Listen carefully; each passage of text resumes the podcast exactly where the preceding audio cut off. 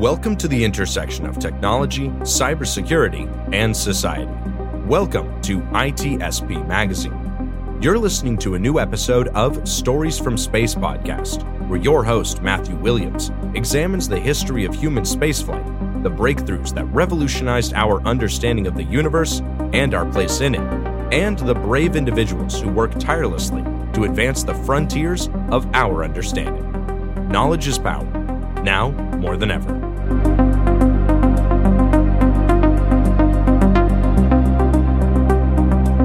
The authors acknowledge that this podcast was recorded on the traditional unceded lands of the Lekwungen peoples. Good afternoon. Welcome back to Stories from Space. I am your host, Matt Williams. And today, joining me in the booth is Mackley Carroll, who is the Deputy Executive Director of the Space Court Foundation. Uh, Mackley, welcome to the show. Thanks, Matt. It's nice to be here. Nice to have you on. Now, listeners may recall in a previous episode, we had other members of the Space Court Foundation on, and they were speaking about what they will be doing this year in Paris. Mackley is uh, here with us today to discuss their other efforts, their other outreach, and why this is extremely important in today's world, where we find ourselves in a sort of renewed space age and with new opportunities to do it better and to do it right. So, is that a fair assessment of, of your efforts of what the Space Court Foundation does? Yeah, that's a spot on assessment because like we're all about promoting and supporting the rule of space law education because you know a lot of people don't know space law even existed or space law has been a thing. Space law has been around since at least the 1960s from the Outer Space Treaty of 1967. So uh, it's very important for us to promote and put this out there. And on top of that, what Space Court does that's I think is really cool is our internship program. We give students around the world the opportunity to engage in space law because it's one thing to just push the theory of space law, but it's a completely other thing to actually act on it. So that's something that I'm very proud about that Space Court does. Yeah, and uh, in fact, this goes to the heart of a lot of questions that I have for you today which is the outreach and the internships and the educational series. When talking to Nathan and Chris last time, we touched on this, but I have a feeling you can tell us so much more. So, the shows that you guys do there is the Stellar Decisis, which is the, the mock court, the Spacebar show, and uh, something that is very, very interesting too. This is a major series that you guys recently launched, which is the Women of Color in Space series. Mm-hmm. Yeah. Now, what can you tell us about that? Yeah, that's something that's uh, very, very uh, dear to my heart. The Women of Color in Space series was started by me and my colleague, Nivedita, Nivi for short. And the whole focus of that is just to increase accessibility to space law and policy and highlight women of color in the industry. Like I'm sure a lot of people have seen the hidden figures, you know, like women are very, very important part of the industry. And uh, these women of colors, even to this day, are still trailblazers in the field that a lot of people don't know about. So our whole our whole ideal is to just give them the the spotlight that, that they deserve because they mm-hmm. are unsung heroes in the industry. And well, yeah, for any any listeners who um, haven't seen this uh, this film, Hidden Figures, and it's based off a novel. This uh, credited several pioneering women of color who worked for NASA during the early 1960s. Then, and they were they were computers, and they they performed all manner of math and analysis there, and they they helped the Mercury program and all of its the things that spun off from that gemini apollo and mm-hmm. yeah these were and yet there were individuals whom most people could not name or even exactly. yeah. Exactly. Well so so then the series this is the same idea right? We're drawing attention to people who are making a big difference battling greater barriers because just to get there it requires that they have to overcome a lot more than their colleagues mm-hmm. in terms of like attitudes and access. And, yeah, and we encourage yeah. them. Yeah, we encourage them to actually talk about and express the difficulties they face as trailblazers in the scene in the field because you know, from the outside looking in, you always hear about the end of the success stories. You don't really hear about the hardships that happen. So we think mm-hmm. that it's mm-hmm. really important for people who are interested in the space industry to hear that. So the cool thing about the Women of Color, even though we're a Space Court Foundation, we focus on space law and policy. With this series, we actually focus on every part of the space industry. So I think that's mm-hmm. it, it's great work that uh, Nivi and the rest of the Space Court team have done. The first episode, or the first interview that you guys did, that was with Ruvimbo Samanga. And mm-hmm. I, I remember the last time we had a chance to talk, that was sort of imminent. The episode where she was featured and telling her story. And but uh, now there's a series of different women there who were featured who were talked about. Yeah, and they are let's see, uh, Ale Pacini. Yep, from the she works with the Women for Space for UNOOSA for the UN. So yeah, mm-hmm. we've had a lot of who's who's in the in the industry. Yeah, and let me just to shout out Ruvimbo. I know she was named CNN's top women in space in Africa. So that's mm-hmm. a real great accolade. I know we also had Deepika Jeyakodi from uh, Airbus, Ghina M. Halabi too. Yeah, we've had it's, it's really a who's who's in, in, the space industry. And I know we had one of your one of your colleagues, Vera, who did oh. space architecture from Mars Society. Yeah, yeah. Uh, yeah. So one of our big videos, one of our most viewed videos. Yeah. Oh, yeah. Well, yeah. Vera Mulyani is Mars City Design, and yeah, well, her her membership is uh, is long and extensive, but yeah. yeah. her her flagship is Mars City Design, and yeah, the mm-hmm. uh, in fact, I uh, yeah, she she is uh, featured in uh, another episode uh, of the series. Yeah, we we had a chance to work together uh, to create a, a, a separate podcast about people living on Mars in the future, and that was that was very fun. A few celebrity voiceovers were in there and nice. Yeah. And and also me for some reason. I, I did one character, but uh, it, you you kind of insist on it there when you're when you're writing these people and trying to bring them to life. It's like I want to do their voice. don't, don't um, sell yourself short, Matt. You're definitely a celebrity in the field too. You know, part of this is history oh. in the making. This is what we're experiencing. Yeah. Okay. Well, you you just gave me the perfect uh, launching point for the next thing. So, so in terms of space law. Now, you already said it, I, I, would say perfectly there. It's like this is something that most people today really know nothing about. If we were to talk, to say this, it's like, oh, there's laws in space. And it's like, yes, there are. There are treaties, but there's so much that we don't yet have, you know, a legal framework for. And mm-hmm. there's so much concern about space becoming some kind of Wild West issue. So, I mean, this was the reason why Space Court was founded, wasn't it? Yes, yes, yes, definitely. Because yeah, we want to avoid um like a Wild West, and personally, I think we want to avoid something. We want to avoid a colonialism 2.0. You don't want to have the the same problems that we had here on Earth occur in space. So it's best mm-hmm. to get in front of that. And you know, something that you see in the space industry is that the rate of technology goes a lot more faster than the laws and regulations. That's why it's kind of important for us to be placed in front of that right now. Yeah.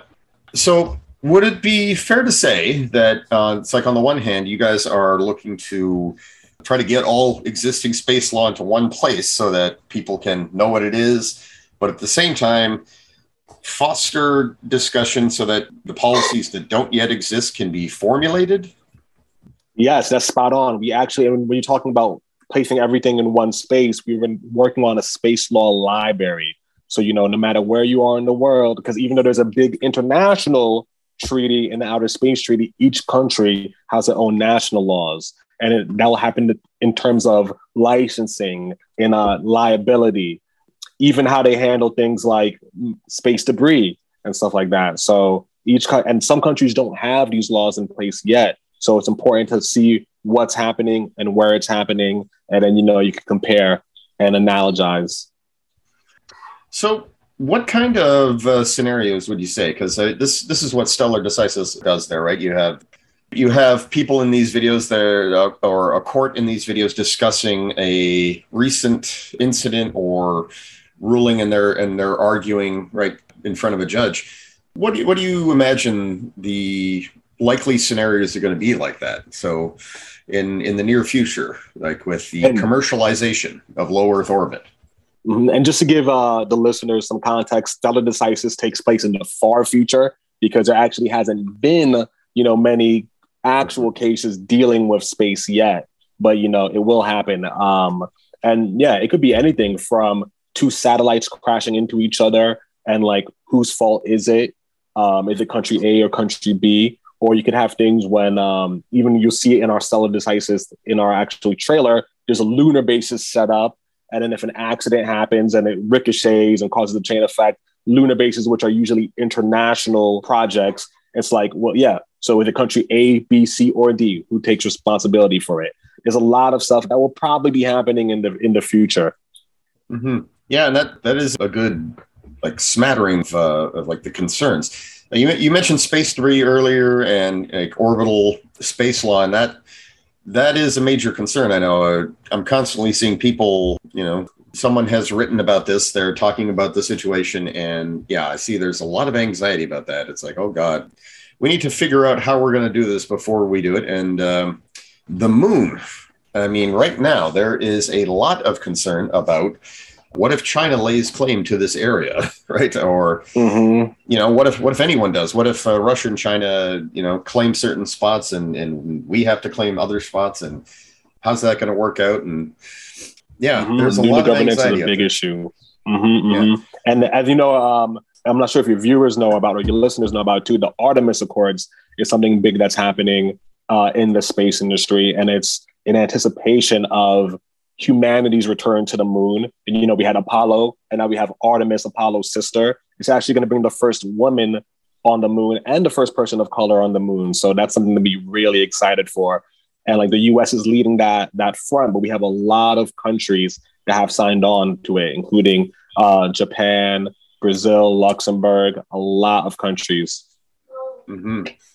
Well, yeah, and I remember last time we talked, Russia had said they wouldn't be signing because they felt it was too U.S. centric.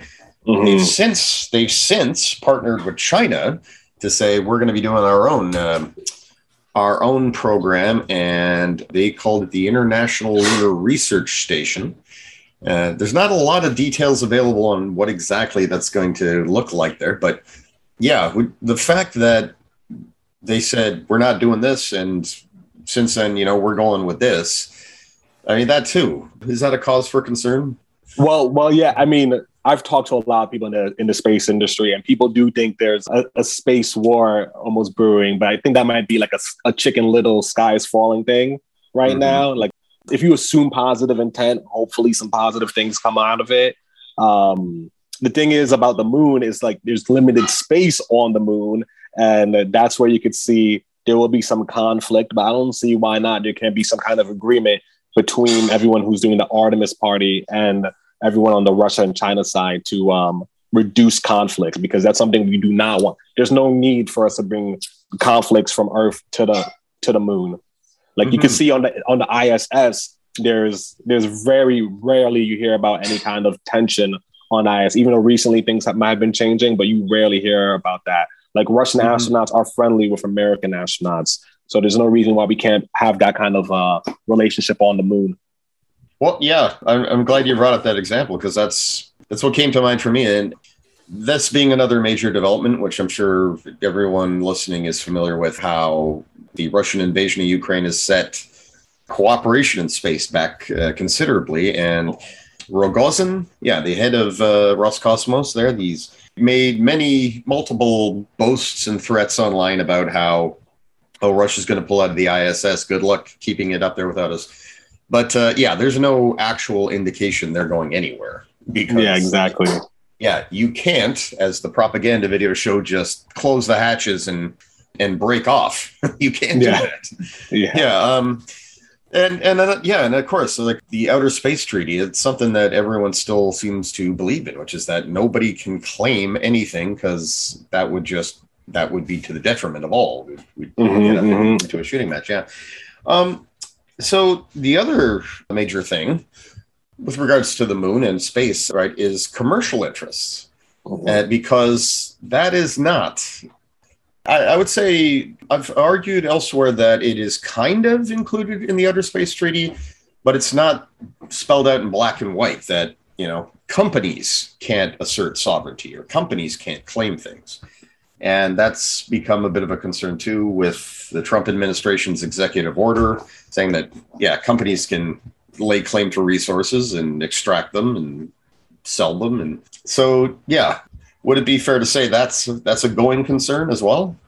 That is a going concern. It seems like it's almost like a loophole in the Outer Space Treaty, right? Yeah, because the Outer Space Treaty says no country can own anything. A company isn't a country, but then still at the same time, a company is registered at a home country, right? So mm-hmm. it the Outer Space Treaty does cover that because you're a company is rep- being represented by a country, so that's still in place. But then you know you talk about practicality, actuality versus theory at that point, mm-hmm. because if you have the money to set up shop on the moon or Mars, like who's really going to stop you, right? So that's mm-hmm. where concern happens in that in that respect. Yeah. So yeah, that too. That's that's a wild west fear. It's like, well, Elon Musk is definitely going to try to lay claim to to Mars if he can, or parts of it. I, and I recall that was the purpose of the Moon Treaty, right? It, it, it, specifically said you companies can't lay claim to the moon, just like countries can't, uh, or you know parts thereof. The thing about the Moon Treaty is that most countries, or most spacefaring countries, you know, the big three, the U.S., Russia, and China, didn't sign it. So most people mm-hmm. consider mm-hmm. it a failed treaty you know, yeah. it still exists though. There's still some good stuff that can be taken from it, but it's one it's it's the weakest treaty. It's the weakest link as far as uh international regulation in space is concerned. Yeah, and that it even says so in the that executive order there, right? Mm-hmm. We never signed the Moon Treaty. We don't believe in it, so go ahead. You know. Yeah. yeah. Yeah, well, and yeah, I liked that about the Artemis Accords. I felt like uh, NASA was trying to say, you know, by the way, we still believe in the whole no sovereignty, new, neutral thing for all of humanity. You know, so so yeah, don't don't believe what this order says too much. Yeah, but yeah, I like that the Outer Space Treaty has that.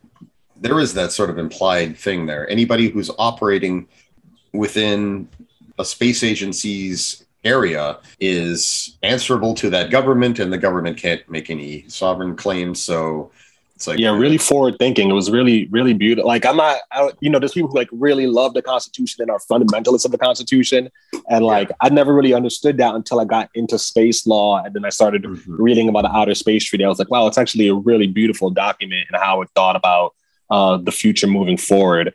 Now, when you were talking about about Mars, it reminded me. Do you remember? Start. There was some news like maybe one or two years ago about Starlink's terms and condition, and then they had like there was like a blurb about like even though it's Starlink and you know it's for for internet and satellites on Earth, there was a blurb about going to Mars and anyone who goes to Mars will be under the jurisdiction of SpaceX. And it's you know some people are scared, but it's really a yeah. because they can't really you can't just write international law in your terms and conditions. You can't just yeah, circumvent yeah. it like that. But it yeah, was real. I, it was real funny though. I totally remember that. Yeah, it's like uh, users must recognize Mars as a free state or whatever. It's like, whoa, yeah, like, yeah. Okay, Elon's manifesto here. yeah, yeah, in uh, in fine print, in small print. Yeah. Mm-hmm. That is a, a, very neat thing, and it it will. All of this is going to make for some very interesting developments moving forward, isn't it? For sure, for sure. Yeah, and and in fact, the the conversations that I that I hear people having from a bunch of different sectors, like for example, uh, the Kepler Space Institute, they are working on certification for space medicine, which doesn't mm-hmm. exist yet, and that that's a major question. And and one of the biggest things is the legal aspects, right? If somebody gets sick on the moon or needs emergency surgery, a doctor well, they need to be certified with some kind of authority in order to perform surgery and not you know be arrested afterwards for in case they made a mistake or whatever because yeah it's like someone someone's going to want to want that doctor's head because you know you you were supposed to save my my person here but uh, didn't. And it's like yeah so how can we do something like that? Because if if they can't legally perform surgery or medical practices then well they may choose not to right mm-hmm. and yeah, in a recent conversation, uh, Frank White mentioned about we, we need to figure out a lot of things uh, moving forward, like how we're going to live out in space and from a, a, health standpoint, from sustainability standpoint. And now, and you guys are talking about the legal aspects, and it's like it, it is. It's very impressive, isn't it? There's this big convergence of we need to figure out all these things if we're going to be mm-hmm. out in space. Yeah. Yeah, it is a lot of work. And I think what people fail to realize is whatever we have here on our planet, there's like literally whatever we have here on our planet, there's a, an exact analog for that in space, or there'll be need for an analog for that in space. So, like such things like space medicine, space law, even space fashion, right? Like for space suits or things for you know, so something sustainable. If you're going to live there, you might not want to be rocking a uh, straight up astronaut suit the whole time. There's just things of that in even food, right? And space agriculture, all these things, things that we have on Earth, there's definitely going to be a need for that in space. So that's why I like I like to tell people that space is literally for everyone. You don't need to be a scientist. You don't even need a law degree to be involved in the space industry. Yeah, you just you got to care. Yeah, but um, really. obviously we do need some people with you know strong legal backgrounds. Uh, yeah, yeah, yeah, uh, like yourself. Oh. Because uh, yeah, the rest of us we're just we're amateurs.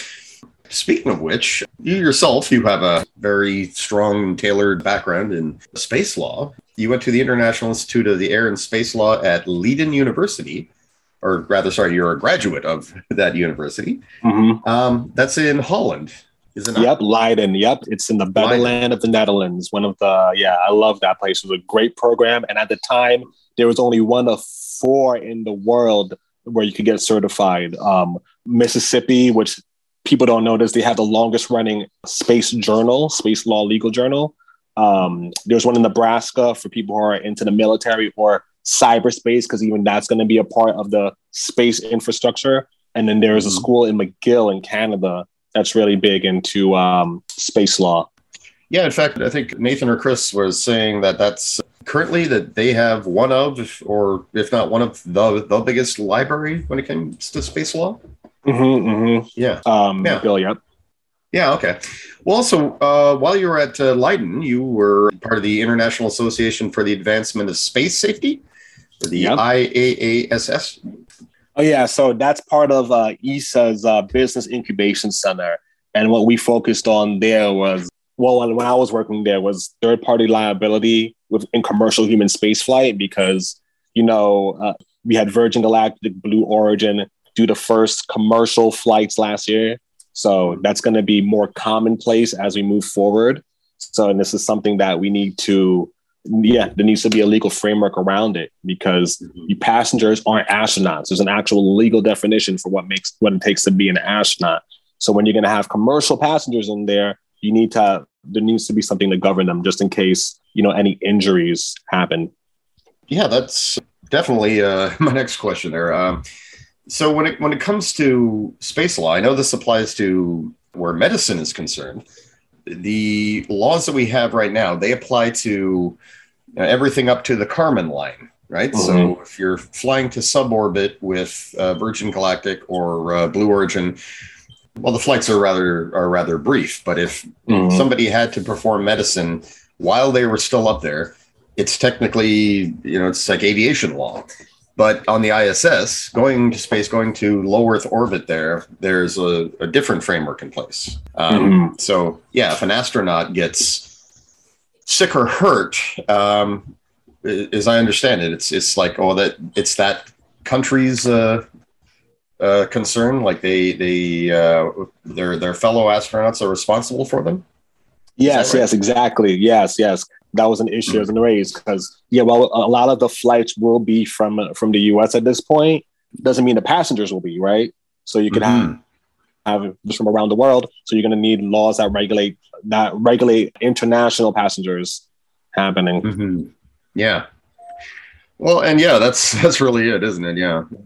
In the future, and then not too distant future, people are going to be taken off from different parts of the world and going to space with carriers that are registered to this country. And yeah it's like uh, going through all that is going to be so complicated. We need some kind of like a single document that just says okay this is what we're doing.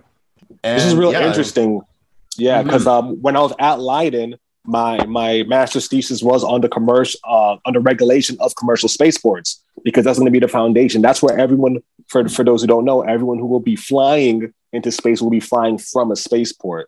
So mm-hmm. um, you need and and people think you know the laws really matter just once you're on the on the launch vehicle and into space. But like an airport, there's laws and regulations that to cover people on the ground, right? So yeah. you can have you just even like labor laws, right, for people who are working the actual ground of the spaceport, and you need things. Uh, space insurance becomes a thing in that matter too. There's like like, like I said earlier, anything that we have on Earth is going to be an analog for it for space, even when we're haven't left the planet yet. There's going to be mm-hmm. uh, those laws will come into play. Oh yeah, yeah, because these people are responsible for getting you on there. So, so yeah, it's like before before you fly, you're you're made aware of certain rules and conditions, right? It's like, yeah, we're responsible for you, so we need you to understand what mm-hmm. how that works, and yeah, and it occurred to me, satellites, right? If they're colliding in liability, it's like man, it's just like traffic laws and car insurance, isn't it? Exactly, exactly. Yeah.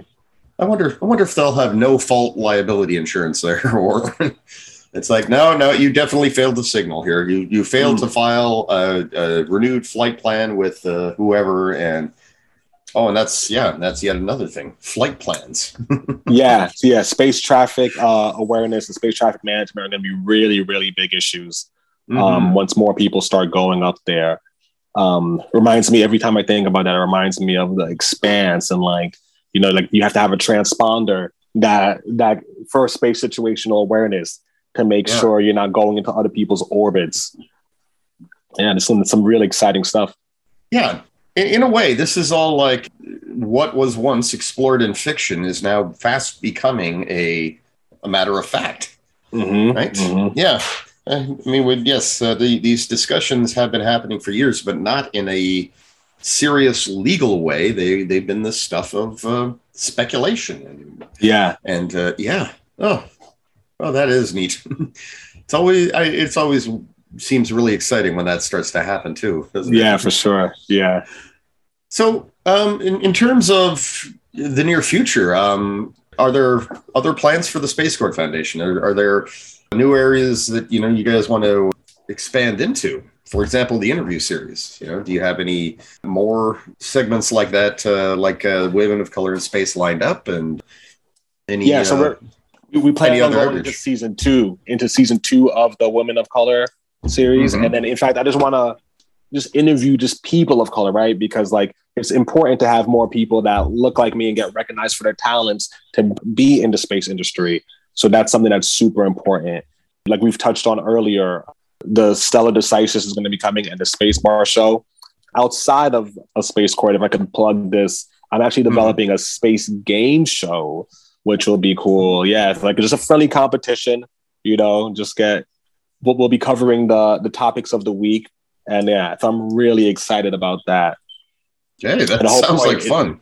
yeah, and the whole point is to get you know just an average person interested in the space, right? Because mm-hmm. like, like theme of this is that space is for everyone. So you want to get more people aware of what's happening in the industry.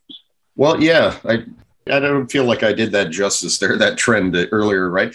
Because that's that's really a, a major point here right? Is that space is becoming a lot more accessible. You know it's like the representation is actually beginning mm-hmm. beginning not nowhere near nowhere close to being right complete, but it's beginning to represent the the reality of the world, right? Mm-hmm. It's like this is not space is not for Americans and Russians alone. It's not for white men alone. It's there are more space agencies than ever before. There's commercial space entities, and there are people who are working in the education law and outreach stuff coming from all continents. Mm-hmm. And yeah, personally, I find that really inspiring because it's like well, for one, going to space is inspiring, knowing that this is something that everyone will be able to do. At least that's that's what these efforts are designed for. Yeah, knowing that that would be the reality is really, really encouraging. It's like maybe we don't suck after all, you know? yeah, yeah. It, it's it's, it's yeah. it is a beautiful thing to think about, and I like to think about it in this way: like there is literally enough space in space for everyone. Like the universe mm-hmm. keeps expanding there's enough oh. for everybody. So I would love to just see more people getting a piece of that pie. Can, can I quote you on that? I mean, for sure. yeah. Yeah. I mean, well, it's going to be part of the airwaves soon enough, but that is that is brilliant. There's enough space for everyone, and and yes, the universe is constantly making more space. It's not like Yeah. where where there's a limit to the real estate, right? Mhm, mhm, Yeah. Yeah, that's good. I like that. Okay. mhm. definitely want to definitely want to quote you on that as many times as I can there. Okay. well, uh yes, McLean, thank you so much there for coming on and joining us and you know talking to the viewers about all this this stuff there. And in the future, I I would like to get you and in fact a few people on to talk about space law and space medicine and all the different aspects of it because it's like with so many people saying having the same message just different Mhm. subjects yeah it's like let's get our heads together and talk about what this is going to look like and i'm just going to hang back and take notes and try to turn that into a novel at some point? Yeah, that'd be. I'd read it. I would definitely Yeah. read it. oh And, uh, yeah Thanks for having me on, Matt. It's always a pleasure talking to you. yeah you too okay well i want to thank everyone for listening i'm matt williams this has been stories from space have a good one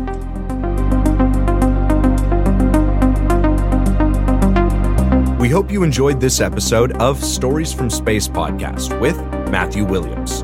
If you learned something new and this podcast made you think, then share itspmagazine.com with your friends, family, and colleagues.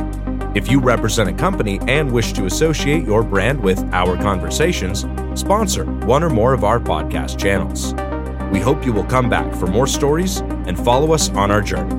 You can always find us at the intersection of technology, cybersecurity, and society.